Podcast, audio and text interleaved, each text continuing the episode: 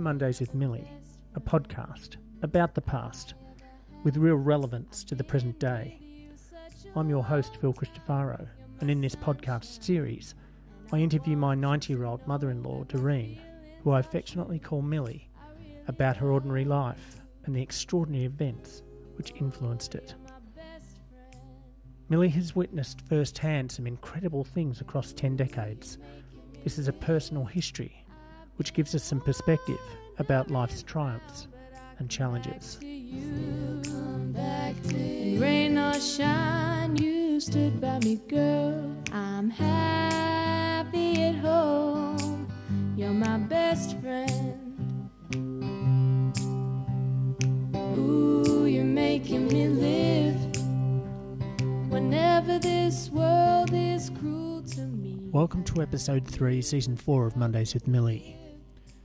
In this episode, we confront the question of racism in the UK during the 1970s. It wasn't just a decade of glitter, acrylic, and flares. Britain was struggling with its identity, its economy, and a steady stream of immigrants who were just, well, different. Please enjoy this episode of Mondays with Millie. I really love the things that you do. My best friend. Ooh, you're making me live. Ooh, you're my best friend.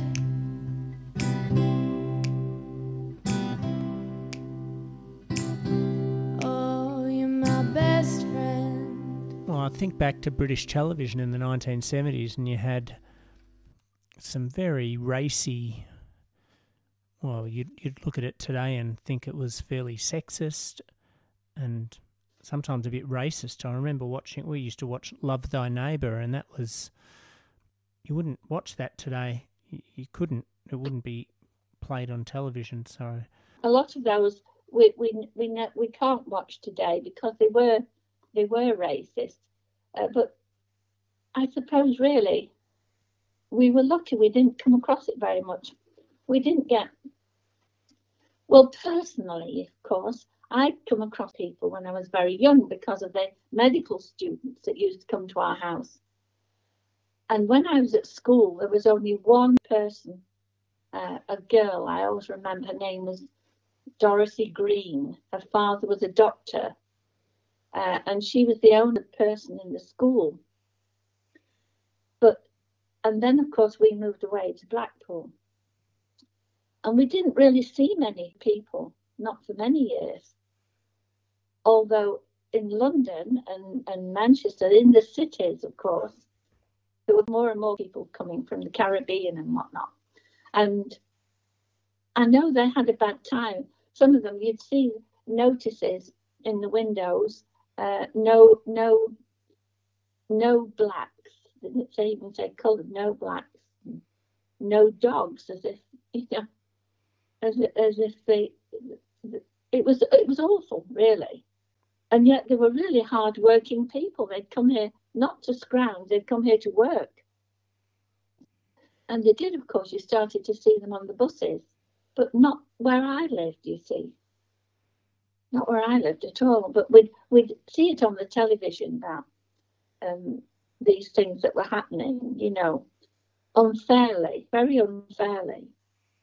Attacks on Asians have been common. This Asian shopkeeper, who spent three years in a Japanese prisoner of war camp after fighting for Britain in the last war, describes the attack. It happened, you know, exactly 2 o'clock. They're running down the street about approximately about 150 or 200 like these youths, you know. All But these they, it was majorly in the cities, uh, mainly the inner cities, where you, you you got this problem. do you think that people w- were intolerant for any particular reason? Do you think it was a a patriotic thing? What what do you think was behind that? No, I think a lot of people were scared for the jobs, um, and they didn't understand them. they didn't understand the food they ate, you know, Caribbean food and, and that sort of thing. Uh, it smelled differently, all sorts of reasons, really.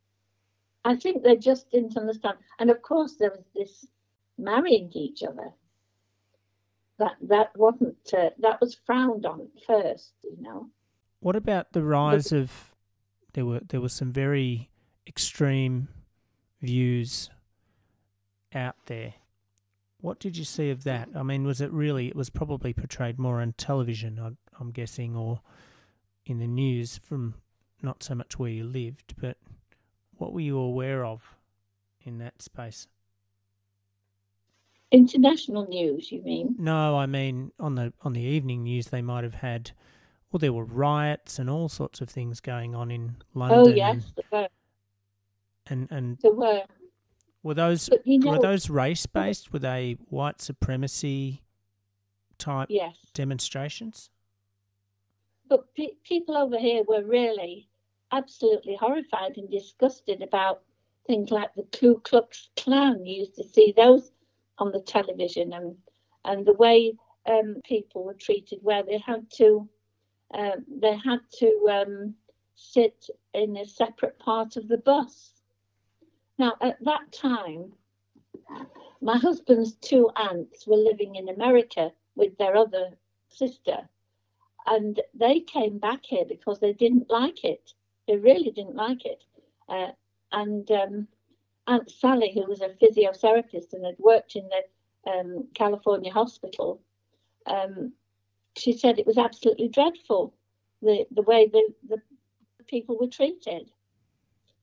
Uh, and the, the schools and everything, they were segregated, you know, and cafes, even in a cafe, you, you couldn't sit and mix up with white people. It was dreadful. That would not have happened here. It really would not. I mean, it was bad enough here with the few things that happened, but compared to America, it, it you know, it was just dreadful what was happening in America. What did you make of the fashion in the 70s? Have you still got anything in your wardrobe that you've kept? yes, I have. I've got, I've got a raincoat. Probably, yes. I think yes. Most of the other things have, have gone to the charity shop now. They'd be worth a fortune. yes, it was a, a model raincoat.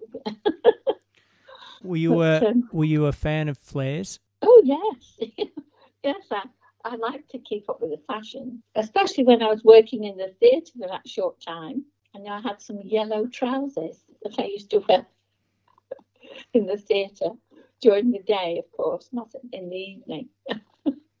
what things changed in this decade compared to the previous decade? So you had a you had a young family, but you had an older child who'd who'd gone and lived elsewhere, but got married and had a child. What what things changed for you? Christopher, he'd got his uh, scholarship to the to uh, what had been a private school at one time, and then um, it, it, became a direct grant grammar school, so you could win a place there. And he, he won his scholarship there. We were settled. Uh, we had a nice house, a really nice house. Um, Kirsten was very happy at school. Because you'd had that difficulty in the 60s where you'd had to buy, you'd been in the pub and you'd sort of lost your place in the real estate market and you had to kind of start again. Yes, we, we, we didn't have to worry about finances. We didn't, although I, I mean, I was working as well, but that was from choice by then rather than uh, necessity, you know. Did most women, what, you know, would you say the majority of women would find jobs at that during that period, or was it still a bit 50 50? Were quite a few of the people who lived around my neighbourhood where the wives didn't go out to work. They were just classed as housewives. Uh, they didn't need to work and they didn't go out to work. Uh, a few of us did. Um, but um, it was the 70s for me it was a, a very happy time. apart from the fact that, of course, my father was no longer around, and I missed him. Still miss him, really, Hmm. um, because he'd been such a, you know, he'd just been there all the time. And of course, I was very sorry that Kirsten never had any grandparents. What was um, John's work? What did that look like by the time he'd got back to British Aerospace? Was he doing the same sort of work that he'd been doing previously? Yes, he was. He was um, for quite a long time, and then um, they they started to use um, computers um, to a, just minimum, and he could see the way things were going, and he said he'd like to get out of design work and do something different. So he he, he applied for this job and he transferred over to the Saudi support group and of course they they they did a lot of they had a big contract with the Saudi Arabians. And he became the senior protocol officer in the Saudi support group. And this entailed him he didn't go over to Saudi Arabia. He worked from this end uh, as the, as they as they came over here. He looks after them while they were over here. And he I know he enjoyed that job. He he used to go off to London quite frequently and meeting important people and escorting them round and whatnot, you know.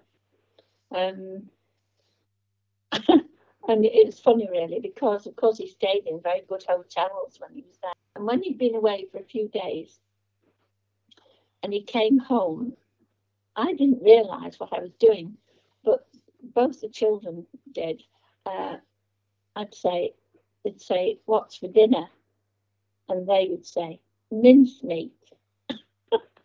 because apparently I always gave him mincemeat, and, uh, you know, with potatoes and vegetables and that.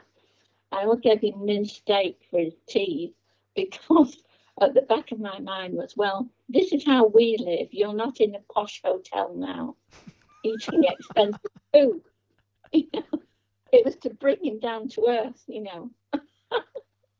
So you, you just wanted to keep his his feet on the ground pretty well. Absolutely. Grab a tea towel as well after the meal and, you know, get cracking pretty much. yeah.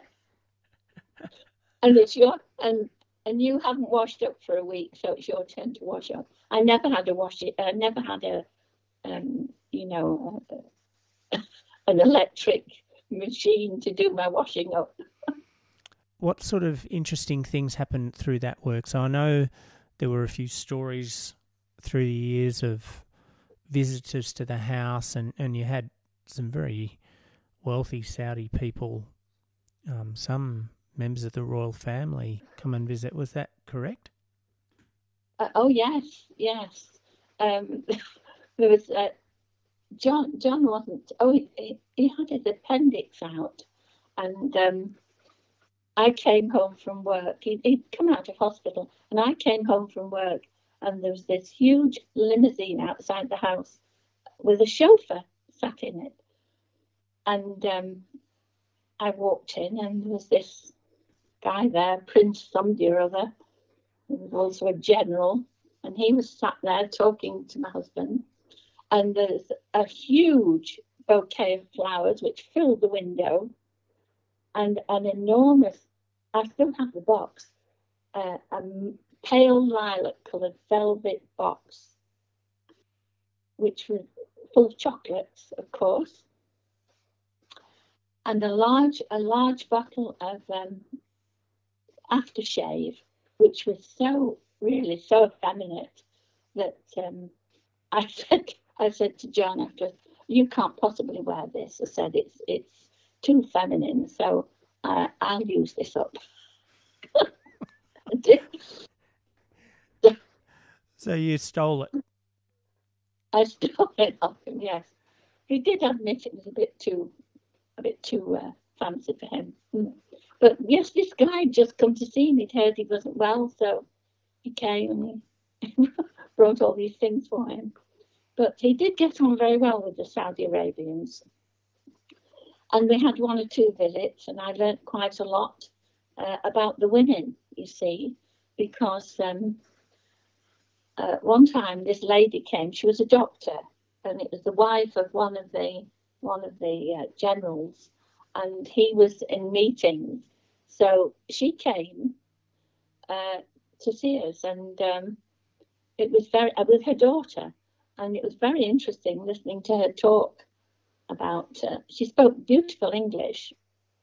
Uh, she was only allowed to treat women patients, of course, and um, the reason uh, she she told me that her husband had um, worked for her her father, and of course he asked for a hand in marriage, and uh, her father had promised her that she would she would help to choose her own husband. And she did, and she liked him, of course. She liked him very much. But she said she made a deal before she agreed to marry him. And the deal was that she would finish her education and become a doctor. And although uh, she didn't need to, she did become a doctor. And she actually worked as a doctor because that's what she wanted. And I was allowed to ask personal questions. And I did ask her, uh, Are you the only wife? Some of them had three or four wives. And she said, Oh, yes. Oh, yes. So I said, Do you think it will always remain that way? She said, Oh, yes. You see, I spend all his money. And if he takes another wife, she has to be treated equally. All the wives have to be treated equally. So if you don't want your husband to have other wives, then you make sure you spend a lot of money. So he can't really afford all these other wives. Oh, wow! What an amazing insight, and what a what a bit of a pioneer she must have been in her own country to have. Oh yes, uh, quite yes. a strong a strong will and a strong personality Yes. because it's still difficult to this day Yeah. over there for for women, isn't it? And yes, we once had two children staying with us for the weekend. They were in boarding school here in St Anne's, and um, we were taking them to meet the parents in London. So um, they stayed with us uh, a couple of nights, and it was a brother and sister, little sister. She was a bit unruly, the little girl, but he was very correct. It, it, he would speak to her in Arabic and just two words, and she would calm down right away. You know, he was the authority. And he brought it, brought his own prayer mat, and uh, he was very, very nice boy actually. Very well behaved. And uh, yes, we took them down to London. My husband once had a terrible time because he lost a child. Well, you know, to lose to lose a child that belonged to a high-ranking Arab was oh my goodness. And it turned out this child, uh, there were two cars leaving the hotel to go to the airport, and it wasn't really his fault, uh, but he, he felt it was. Um, he did. He said I took my eye off the ball, and he said this child.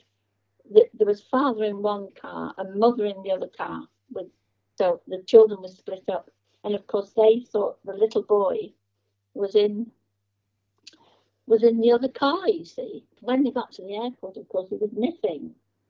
Um, but my, in the meantime, my father had gone back into the hotel and packed his bag to come home. And as he came down into the foyer, he saw this little boy running around. so um, it, there was a lot of, you know, a lot of upset and phone calls backwards and forwards, find this child. And of course, my father had found him anyway. But that could have been very different. The, your fa- your father had found him. No, sorry, my father. No, my husband had, had found him. Ah, right. His father had lost him. My father had Oh, found him. oh. My husband. I'm getting mixed up. Sorry, my husband found him. But he, John came home and he said, "Oh, I'm absolutely exhausted." he said, "I was terrified because he had heard the news first that this child was missing. You see, before he actually spotted him in the hotel. You know." Was, So he could him could have got himself into a bit of trouble potentially. He could. He Mm. could, yeah. Yes, he could. But he did. He did not like that job. He stayed there until he retired in that job. Mm. Yeah, we met some very interesting people. What an amazing job! I mean, you know, it's kind of a bit of a dream job for some people, I think. Although I imagine it would have been more of a young person's job. It would have been difficult if you had young a young family, because you would have been away from home for long periods. Yes, yeah. But it was always only a few nights at a time because it'd be a question of escorting them around London, showing them sights, and uh, being with them all the time, and then bringing them back up to, um, uh, up to uh, not Blackpool to Warton, where they were going to be in, talking business. And of course, some of them used to come for quite long periods, and then he had to find them accommodation. Well, sometimes he'd find them accommodation in a hotel where that's where I came in, you see, finding them the accommodation. Um, because they didn't want to live on the, an army campsite. And but sometimes, of course, John would um, rent a house from the army at Weeton, at the Weeton Barracks, which was close to Warton, uh, and then they would live in uh, officers' quarters there for a few months, really. So there was always the march in and the march out. You know how they do with the military, and that could be that could be a bit of a problem sometimes Mm. because a lot of them had these pipes, you know, they smoked, and of course it used to stain the ceiling. You see, so the room had to be decorated after they left. You know. Ooh, you're making me live. Whatever this world can give to me, it's you, you're all I see.